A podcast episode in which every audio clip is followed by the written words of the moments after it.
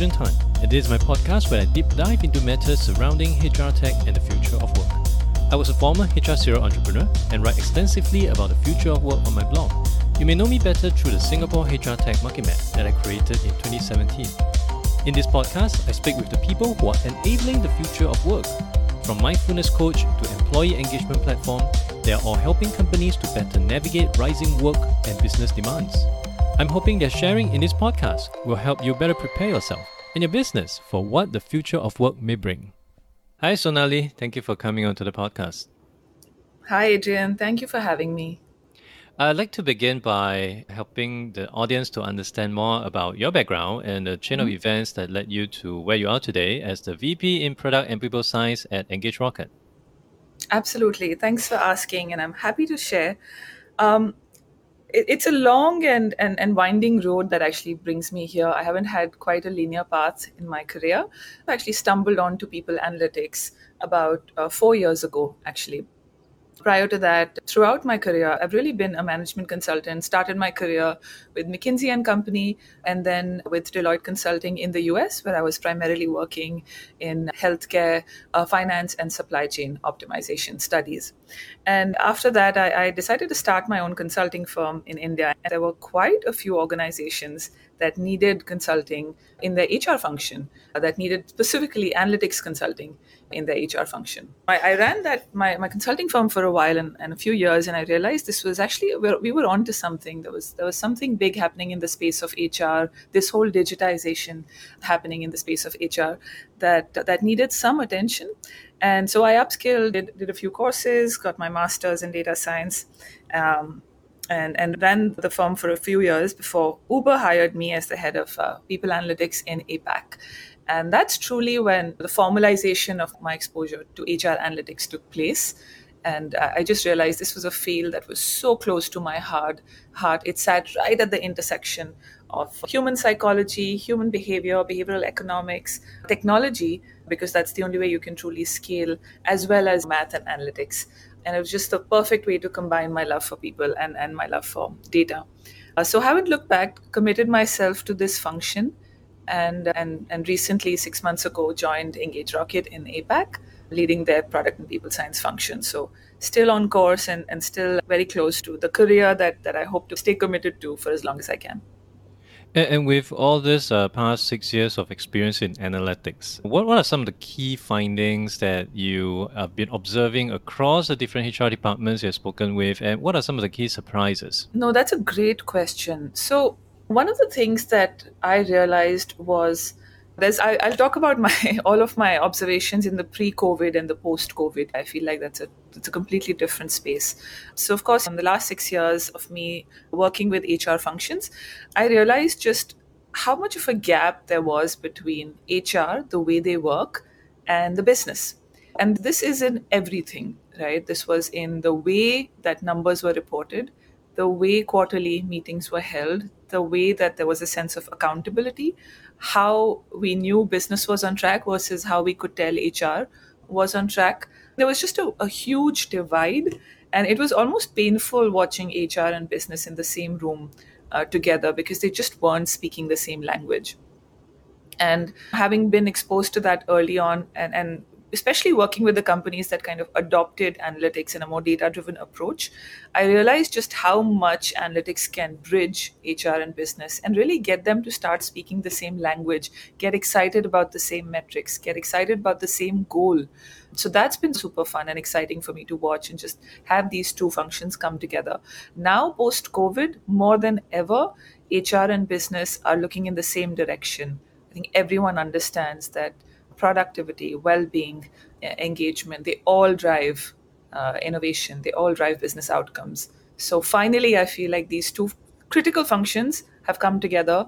And I, I think a, a, huge part of that is owed to just the ability for analytics to get them to start seeing the same th- same things in the same way. Interesting for you to mention where HR as well as business can be, it's quite painful to see them in the same room because they're not speaking the same language and often mm-hmm. seeing that in many instances, even until today. And mm-hmm. specific to what I mentioned earlier on on analytics, something else that I'm picking up from a lot of HR people, at least the one that I had a chance to speak with, it's they are still quite 50-50 or sitting on the fence about analytics. I think most of them know that it is important, but for those that actually try to put a step in, they will often come back with a form of resistance or some form of resistance, like not enough data or the data isn't clean. But if you look at other departments, you don't see the finance department telling you we don't have enough numbers. You don't see the mm-hmm. salespeople telling you we don't have enough sales figures, we can't make a decision. Why is that the case in HR department, or is it just me seeing this kind of things happening? No, that's an astute observation. It does happen. Of course, HR and business, their, their partnership is its own sort of subject, and we did touch upon that. But just individually looking at the HR function and their ability to adopt technology, I think that has been a little bit of a bone of contention. And it's, it, it was, and in maybe some cases still is the reason for the divide between HR and business and, and, and the approach to solving people slash business pro- uh, problems. And I, I think it's really, it owes its reasoning to, to three things. First, let me start with the mindset right? And the mindset is really a product of the the skills the the people the culture within a function. Now the mindset of hr has not been a product mindset or technology mindset a data driven mindset for the longest time. It has been one of of empathy of one of individualization of personalization of listening which for a long time was considered at odds with technology and, and having cookie cutter responses or scaling policies and processes. So uh, I think HR resists analytics because some people actually believe it runs counter to empathic listening. The second challenge, I think, is capability. I mean, being totally honest, there are far fewer data savvy professionals and data literate members of the HR community as compared to other functions, or at least have been in the recent past, just because that skill is not hired for and even less trained for. You know, HR professionals aren't exposed to to technical uh, training and, and digital exposure as compared to their say counterparts in sales or IT or operations. And the third reason I would say is vendor maturity. Right? I think HR tech is also maturing and is it's currently less intuitive and easy to use i would think than some other tech solutions for mature functions. For all of these three reasons i think there's just been a divide in the recent past but i, I can say with certainty that is changing. Uh, in terms of all three the mindset and the capability as well as the technology solutions now i think they're all gearing towards the inevitable future of digitization and analytics and for companies that would be keen to really consider taking the first baby steps in, into mm-hmm. this aspect, and, and, for them, they may not know exactly how to begin with, what to look into. What are some of the starter advice you want to give to them? Thanks for asking that question. So, I would actually relate it back to the three things that I talked about that are challenges, which is mindset, capability, and, and maturity. For capability, I would say the, the number one is really to to both recruit for as well as train for data literacy. I do think HR functions need to commit themselves to a certain minimum you know competency level in data analytics as well as a product mindset and technology mindset just so to, to be able to equip them to be able to solve the, the company and the business problems in the way that that eventually uh, uh we, we will need to especially now in the digital era brought about by COVID. So the first is just uh, recruit for and train for data literacy. The second would be processes, right? So mindsets can be changed with processes and rituals that are very deliberate and conscious. So if there is a, and this is where I think leadership comes in, right? If the CHRO makes a decision to to change and commit to a, a mindset shift within the HR function, then um, then and then this function will be unstoppable but what that means is that from the top i think there is a requirement to to commit to looking at hr metrics to ask people to share insights supported by data whenever there is a presentation to actually include within the competency framework exposure and, and competency in analytics. So those are the processes uh, and the policy changes that will need to be brought about from the top. And the third would be vendor maturity. Now here uh, I would say there are quite a few HR tech vendors that, that are making that leap towards making technology more intuitive. But what a function can do is actually invest in, in, in good HR tech solutions that, that align with where they are on the curve, on the maturity curve. And once a vendor understands the context of your organization, I think, and once there is a match, we're likely to see adoption take off. So, yeah, those would be my, my three recommendations. In Singapore context, many businesses are actually pretty small. Then, at least the last I read, 99% of the companies here are defined as SME. Now, mm-hmm. to what you mentioned earlier on about analytics, it of course occurred to me that something like this will only be useful when there's a lot of big data, which of course come from a larger headcount. Within Singapore context, or at least looking at the landscape we're in right now, is there a magic figure where analytics should kick in, some I have two answers to that usually, and I can't decide which one I, I feel more more committed to. So I know there is value in having an analytics mindset and a technology driven mindset. I've seen organizations as small as 50 also adopt it, right? It, it just brings about fairness and, and belongingness, and you can tie the work that you're doing at two two business outcomes. So I, I, would say you're never too small to adopt the analytics mindset, just because I know the correlations uh, between employee people outcomes to customer outcomes and business outcomes. Having a pulse of your workforce is the shortest way to improve customer loyalty and really to keep a tab on those business outcomes. So I would say an organization can never be too small to embark on that journey, but when it comes to having a dedicated people analytics sort of function or resource, I do think the number around 200 to 300 is, is really when one needs to start thinking about having a dedicated function. Before that, I think this can be outsourced, trained. There, there are various ways to solve for the data literacy gap through outsourcing, but I think an in house function is probably most relevant at about the 200 to 300 mark of employees. And of course, analytics in uh, people analytics case is really about trying to manage your resources, which is your people, much mm-hmm. better to optimize them for better outputs or even better productivity. Mm-hmm. Uh, with, with, that note, have you do you have any uh, stories or any case studies that you can share with us about how a company may have done certain decision making without the benefit of analytics and how they managed to do it better when analytics were put in place? Mm, absolutely there is actually quite a few uh, stories because I was consulting organizations for the longest time and in people analytics. And it was always, there's two actually, two stories that come to mind. One is pre COVID and the other is post COVID. Pre COVID, one of the clients that I was working with, they were very proud of their culture. This was a very large media house in, in the APAC region with publications in, in, in, various types of media. And uh, they they were very proud of their culture and and I remember meeting the CEO and who just wanted they just wanted an annual engagement report for the shareholders.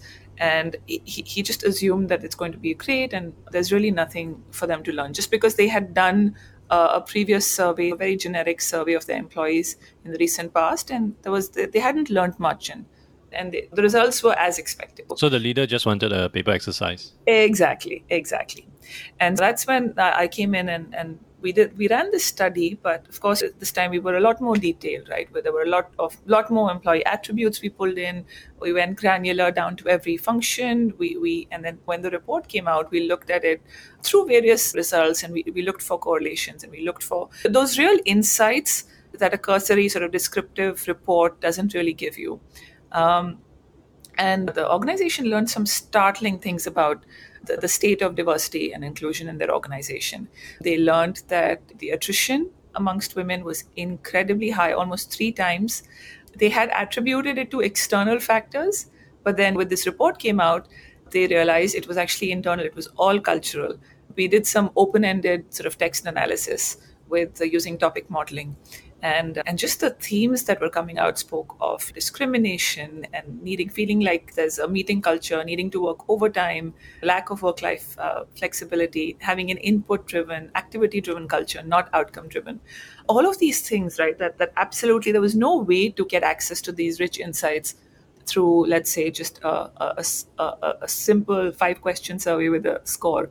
You need to get to the truth. You often need to look three levels deeper and I think for this organization, this really helped open their eyes and they called for a department led meeting, then created some policy level changes that just wouldn't have been possible if they hadn't chosen to look deeper. So I actually commend the, the leader for being willing and open, even if he was surprised by the results and actually committing to a way forward. That's a lot of things that you picked up for a leader who thought that everything is nice and dandy. Yes. And and how are they uh, doing right now? Are they still implementing, or do you have any idea if they are still on very much on track based on what yes. you've shared with them? Yeah, they had a one year plan, a program, which I think they increased to then three years and uh, they they have been able to improve their, their representation. They've been improve, able to improve their, their belongingness. And, and they're actually making the, the best part is to me that it, the process became integrated within their business. So they actually started having department level goals evaluating department heads and managers on engagement on employee sentiment and the sense of belongingness and fairness within their teams. And so not just looking at as a as one number to report to share shareholders, but really build, making it integrating it within the fabric of the organization, making it part of every operating meeting. So they've been able to make strides. Their attrition has reduced. It's it's a long term project. And anyone who thinks they can turn around culture in three months is is really kidding themselves. But it's been really heartening for me to see the improvement. I, think it's really giving kudos to the CEO as well because mm-hmm. if he or she has been a bit more insistent that everything is fine, just got paper, I don't need the granular yes. details, right. we wouldn't be able to share this story today. And that's definitely something that I'm still seeing quite a lot in many different senior management, especially in some of the groups that I'm part of mm-hmm. where many senior HR leaders are still trying to grapple with the situation where senior leaders insist on people coming back to office despite what the government says, or measuring them based on inputs instead of outputs despite what is going on out there. What are the things that management are actually doing wrong right now, and what should they do instead? These are questions which I think I I am seeing quite a fair bit of it. Are there any analytics or any data that shows you, for example, things like trusting your employees is really the key to productivity, not measuring them on outputs, measuring the time that they clock in. I even mm-hmm. heard stories of companies that insist on their people being on a Zoom call from nine to six. Their excuse is, oh, this is going to drive connectedness, but in a way, it's really just to monitor and make sure that they're in front of a computer. Do you have any opinions or anything you'd like to share with managers out there who are still living in the Stone Age? Oh, absolutely. Absolutely. I'm glad you asked that question because one of the topics that I am doing considerable research in is in performance management, right? And, and how management views performance and, and typically performance management practices, which actually very tightly linked to how we think of accountability, how managers and leaders think of implementing accountability within their teams. And this is one of those systems that has been broken for a very long time. No one has a better solution, and we're all just trudging along, accepting that the, the way of the way that we currently hold others accountable, the way that we measure performance is in fact valid when it's it's easy, it's the easy way out. It is not more effective. It just happens to be an easier process to implement. And there are so many things. COVID 19, as you rightly said, has just brought this to light that there are so many things that are wrong with this process and that can be improved. I'm just going to share some statistics here because this is all top of mind. And since I've been doing some research, there's many research papers written on this subject. And all of them consistently point towards certain figures which are frankly appalling. For example, 91% of employees say that effectively holding others accountable is one of their company's top leadership development needs. Um, within many organizations that I've worked, high performers consistently felt that their performance was not uh, valued, while low performers felt that the organization did not do a good job of, of managing performance or, or, or stepping in uh, and helping with growth and development. Everyone seems to be unhappy. And to me, I think what we're doing wrong is we have a culture of evaluation, of measurement, of, of like you said, evaluating by input. And in COVID 19, that's just not working anymore. Just because everyone's contexts are so different, everyone's input is so different, it's not a cookie cutter schedule nine to five anymore. And so really the only option is to measure people by their outcome and, and what they produce and how what is the value that they add to the organization. And the problem is that culture while uh, company CEOs are, are good with that and, and, and they want to promote that, managers and leaders aren't really trained in that and that, that way of thinking.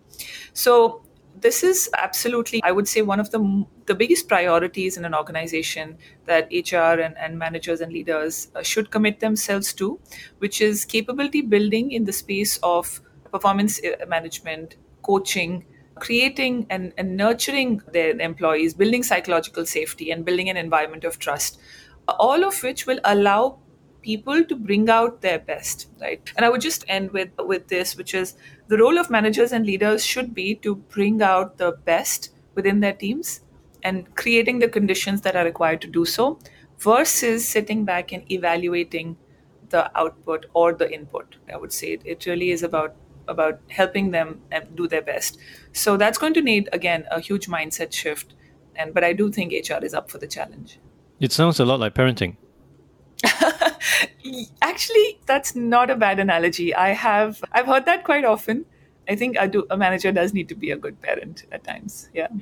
And speaking of parenting, we are, of course, in a current era where there are so many different demographics within the same organizations from boomers to Gen X, Gen Y, Gen Z. Uh, personally, going back to the parenting analogy, I just have a kid who is, I think, is in his adolescence because he started to be more on his own, shut the door, and I think. If I don't remember wrongly, Barack Obama once said when a kid turned 13, they will go to their room, shut the door, and they'll come out of the room when they turn 21. I, I, think that's something that a lot of parents would probably concur. But back to how this group of different demographics are actually within the office environment. Is this something that HR or people managers or senior managers would have to take into consideration? Are, are they different? Are they responding to different needs, different engagement, different management style? Because when I look at a lot of management training, honestly, catering to the different requirements or the different needs, if there is any, from this diverse group of people doesn't really pop up very often. I do understand though that you, you did some work on this in Uber. Could you share with us some of your lessons, some things you, you, you picked up, and what can we learn from all that? Yeah, absolutely. Thanks for asking, Adrian. That's an important point, and we don't talk about it enough. Agreed. The generational diversity, so to speak, within an organization. It's just not addressed. We like to think of our employee workforce as homogenous when they're not.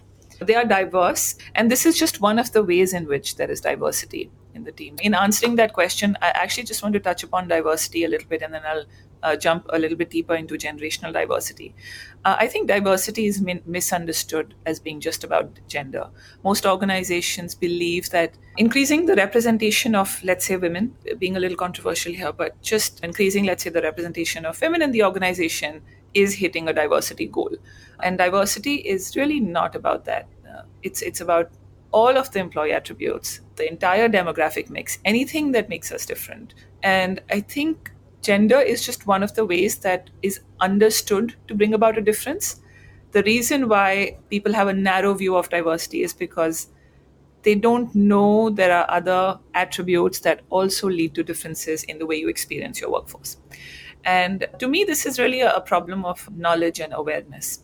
Right? Most organizations aren't aware that Gen X, Gen B, Gen Z, and boomers are actually very different in the way that they interact with the organization, and their needs are very different. So, to me, I, I, was actually, yes, first exposed to this within Uber, which has a very young workforce. The average age is, is low. And to me, it's really not about within Uber what we saw, but what we realized was that organizations uh, and, and sub organizations or functions within the organization just interacted very differently. Their needs were very different. And when we, of course, analytically speaking, when we threw age into the mix, we realized that mathematically we could see those results playing out. We could clearly see the role that age plays in, in, in the way the employees produce work, in the way the employees express their needs. Now, this is a little tricky because while of course we touched the surface where i was introduced to the concept i knew enough in, in looking at the data to know that there's something going on with age that definitely has a significant impact on our people outcomes and the way our employees experience the workforce the, the sort of the work the experience their environment. But age is very controversial. Uh, many countries have legal constraints in how you're allowed to use age data and so it wasn't something that I could go to the bottom of uh, as much as I needed to. Especially countries like the US have, have many laws against ageism, and even being able to analyze that, there's limited opportunity for that. But it's actually something that while it was seeded for me in my previous organization, I've been able to really further and take a deep dive into when, in my work at EngageRocket. So, very recently, we found that there was a significant difference in millennials versus boomers in, four main areas their adaptability to remote work, feelings of burnout, and resilience in the organization. And just to, just going to give you an example, right? Millennials are far more likely to be burnt out than boomers. Millennials have far less faith in that their organization is going to survive this pandemic or in, in the future of their organization compared to boomers. Now, this might seem as if it's just employee sentiment playing out, right? But this theme consistently runs across all employee experience drivers. We found significant differences in, in in the way that millennials and boomers experience the workforce. And uh, one of the recommendations that I made in the previous report that we recently published was that HR functions absolutely need to have different approaches to to millennials to to different age groups. I'm just calling out millennials and boomers because the differences were most prominent. But really and there's three three areas that that the differences play out most right? One is communication. Millennials have a very different need for communication than boomers. Organizations need to be able to communicate more frequently, more clearly, with greater reassurance about the future of work if they want to communicate to millennials. Second was in the adaptation to digital, the new digital world. Millennials have much more of an exposure, willingness, ability to tap onto digital skills. They also have a, a greater need to invest in their own digital skills um, and an interest in digitization. So organizations would need to be able to respond to that and be able to provide let's say the younger generation with the tools that they need to do their work uh, or they feel that they need to do their work. Personalization is is really inevitable right? We see it in the customer experiences but even in employee experiences uh, organizations need to find a way to be able to personalize the, their response and their policies to organizations based on the, on the generations that they're working with and based on the mix the generational mix that every company has. And we'll see a far greater boost to productivity, to engagement, and to innovation when we are able to personalize these experiences, which obviously can't be done without data and technology. So it's really making a case for this investment we're talking about. To answer your question on the differences um, and, and the, the, differences in employee sentiment across different age groups, I just wanted to call out one one data point that I was that I uncovered uh, when we at EngageRocket did a study on the state of employee experience in Singapore. And we analyzed about 80 plus companies. So I know that this statistic is completely reliable and, and significant. We actually found that employees in the age group of 20 to 29 report being burnt out. So 20% of them just say that we're absolutely in, unable to avoid burnout, while when we looked at the above 60 age, only 5% of them felt that they couldn't manage and, and couldn't avoid burnout. Now, that's a 4x, almost a 4x difference. And this was just one of the examples. We, we consistently saw this in almost all critical, significant drivers of employee experience, resilience being another one. So there is a huge and a stated and an established difference in, in sentiment across these two age groups. And I just wanted to call out that this difference exists. And so all that needs to be done is for HR functions to acknowledge it and, and start to create policies that are customized to these age groups. I think that's really well said. The personalization part is just like how many companies would do marketing. Mm-hmm. Hotel, for example, to cater to the the older audience, the boomers. Maybe you want to market more about the exclusive spa that is on the top floor that you could just take one lift and, and gain access to. Whereas for the younger generation, the millennials, you may want to market about the the night markets, which is just around the corner. So it's the same thing, but you're just marketing it very differently because the needs, the requirements, the wants of all these different groups would be very different. And I guess that's something that data could definitely tell us about. And we also talk about this diversity aspect here. I wrote an article on di- uh, diversity, equality, inclusion recently, and I have to market like crazy because there's just so little people picking that up. You mentioned, of course, the need for diversity and, and all that kind of stuff. Why, in your opinion, do you think Asia companies or maybe Singapore companies, the ones that I'm more familiar with, are, are quite reluctant and to really move into this space? Why do you think that's the case and what are, are they missing out on? Absolutely. Um, that's a good call out and it's, a, it's a, an astute observation.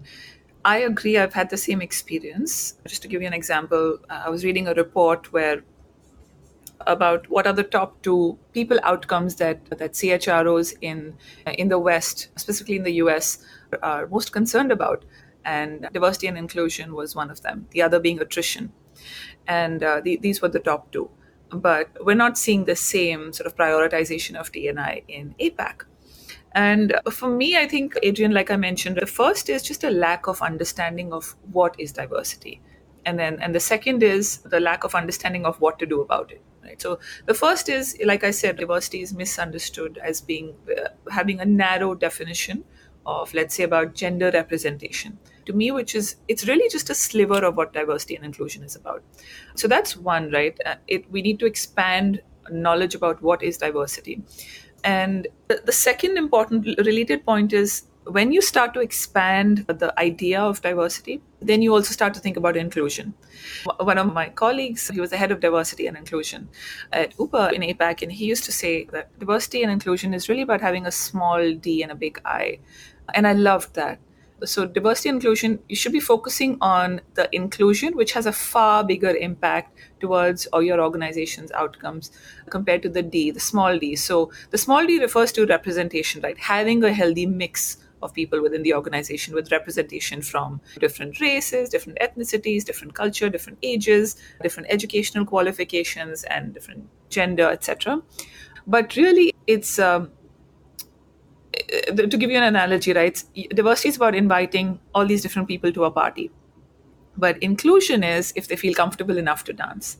And that's that's the part that most organizations are, are missing, which is it's not about just having hitting the, the target of a certain number for people to have in the organization, which almost feels like a, a forced unfair mandate sometimes.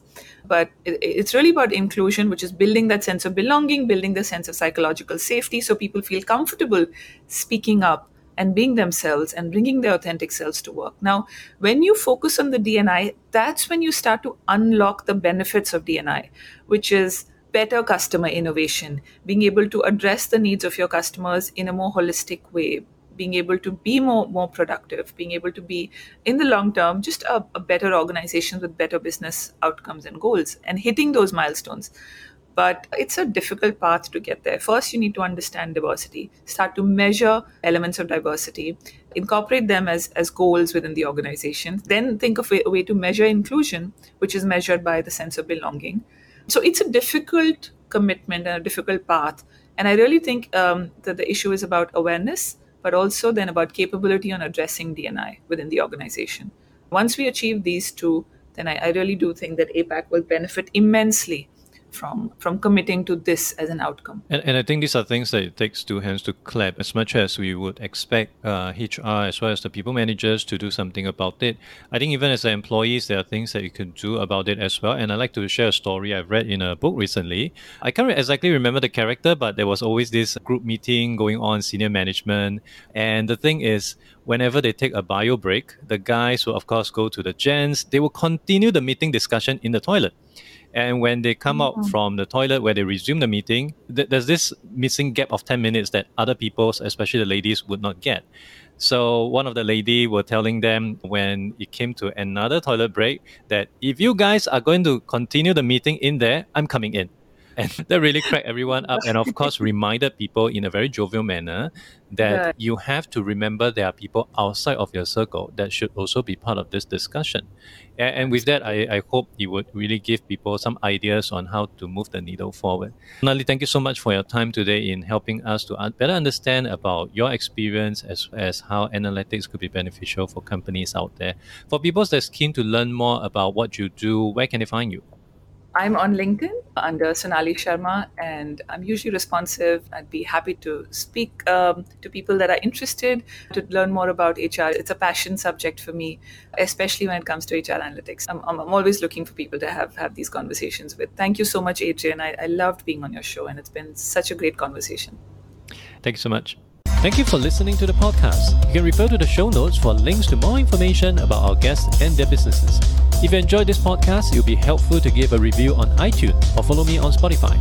If you're using Overcast, please hit the star button under the episode. That will help get this episode and podcast out to more people who may find it useful. I'll see you in the next episode of The Adrian Tan Show.